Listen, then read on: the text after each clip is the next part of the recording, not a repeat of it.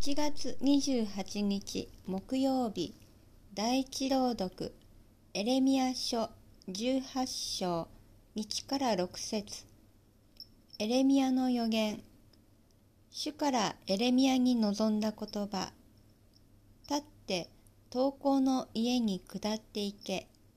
そこで私の言葉をあなたに聞かせよう。私は投稿の家に下っていった。彼はろくろを使って仕事をしていた。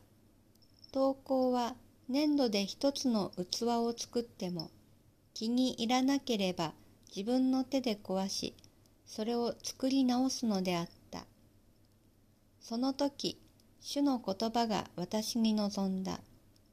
イスラエルの家よこの投稿がしたように私もお前たちに対して成し得ないというのか。と主は言われる見よ粘土が投稿の手の中にあるように、イスラエルの家よ、お前たちは私の手の中にある。